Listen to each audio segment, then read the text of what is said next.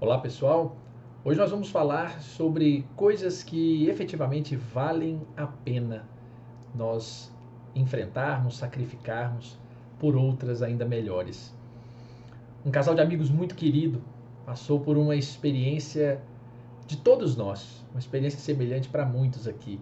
Quando ela, o surpreendendo, foi buscá-lo no, no trabalho e na volta para casa, então, estava dirigindo quando então alguém fecha, joga o carro para cima deles e ainda dá uma buzinada e na mesma hora ela estava dirigindo, fica uma fera ensandecida e xinga o outro motorista e grita com o outro motorista. E por alguns instantes aquele silêncio, ela que estava esbravejando, gesticulando para o motorista do outro carro, que já tinha passado à frente, Naquela hora, meu amigo estava com ela, vai e diz então: Olha, não faz isso, não compensa, você fica irritado, não adianta ficar nervosa. Quando então ela, ainda mais enfurecida, diz que ele estava assim questionando ela no ato dela, que ela estava certa, que era um absurdo, não é possível que ele não estava vendo que ela estava errada. E naquela discussão começou a brigar com ele a briga se estendeu por um bom bocado ainda. E naquela hora, ele, que ainda ficou em silêncio, deixando ela falar naquela ocasião, percebeu que o outro motorista foi embora. Foi embora e eles permaneceram ali naquele clima ruim ainda. Quem nunca passou por uma experiência pelo menos semelhante? E a pergunta que fica dessa hora é: valeu a pena? E é bom que nós pensemos nisso com carinho, porque se todos nós passamos por diversas experiências, é bom que nós se lembremos que o problema não é a raiva em si. A raiva muitas vezes nos faz andar, sair do lugar. Muitas vezes as pessoas vencem as coisas, conseguem as coisas, com, motivadas muitas vezes por uma raiva, mas uma raiva controlada. Então, o definitivo problema é a perda do controle. Quando nós nos deixamos levar por algo que exterioriza isso de uma maneira bruta, ou que magoe, ou que cause dano a quem está perto. Isso aprendi com meus filhos também. E certamente com outros, outros personagens já aqui narrados, como por exemplo Pamonheiros, com quem já conversei em outras ocasiões, e que foram aos poucos me acalmando e me acerenando nessas experiências duras que nós passamos. Porque o problema não é sentir a raiva, é persistir nela. E nessa hora, Buda, certamente, Siddhartha Gautama traz uma, uma belíssima reflexão quando menciona que persistir na raiva é como apanhar um pedaço de carvão quente com a intenção de jogar em alguém. Sempre quem levanta a pedra é que se queima. Sempre quem levanta a pedra é que se queima. Porque permanece ainda nessa condição de querer persistir na raiva mantê-la consigo se queimando. Nós só somos testados nas crises efetivas, nas situações difíceis. Então, a adversidade é que faz com que nós descobramos o quão pacientes, o quão impacientes, o quão raivosos ou calmos nós somos. E nessa condição de imaginar isso, não precisamos ter receio ou vergonha.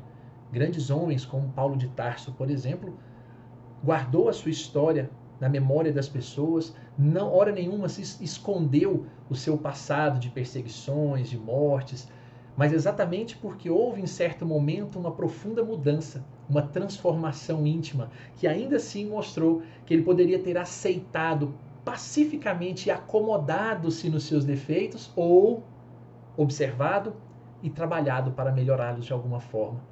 É aí quando a gente lembra né, que sempre será como Shakespeare fala, né, que a raiva é um veneno que a gente quer que os outros bebam para morrer, só que na verdade nós é que estamos bebendo. Nós é que estamos colocando para dentro o veneno e nos destruindo quando colocamos para fora essa raiva nesse modelo.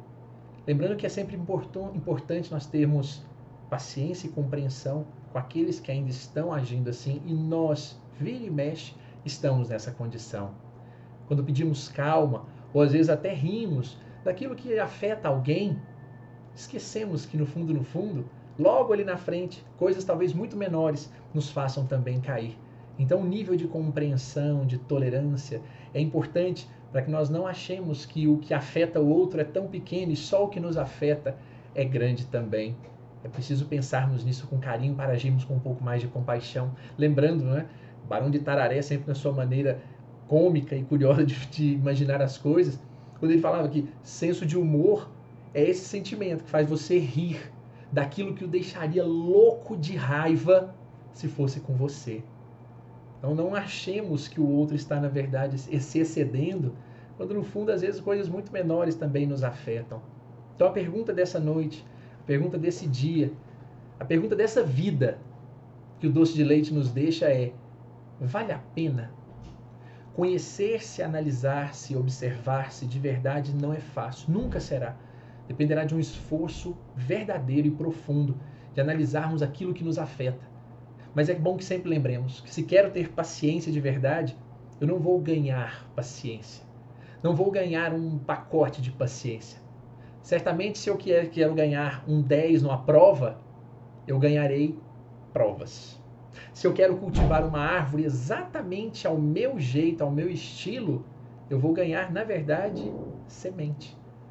Se eu quero dinheiro, então certamente eu ganharei trabalho. E no final das contas, se eu quero ganhar um tesouro, antes eu ganharei um mapa.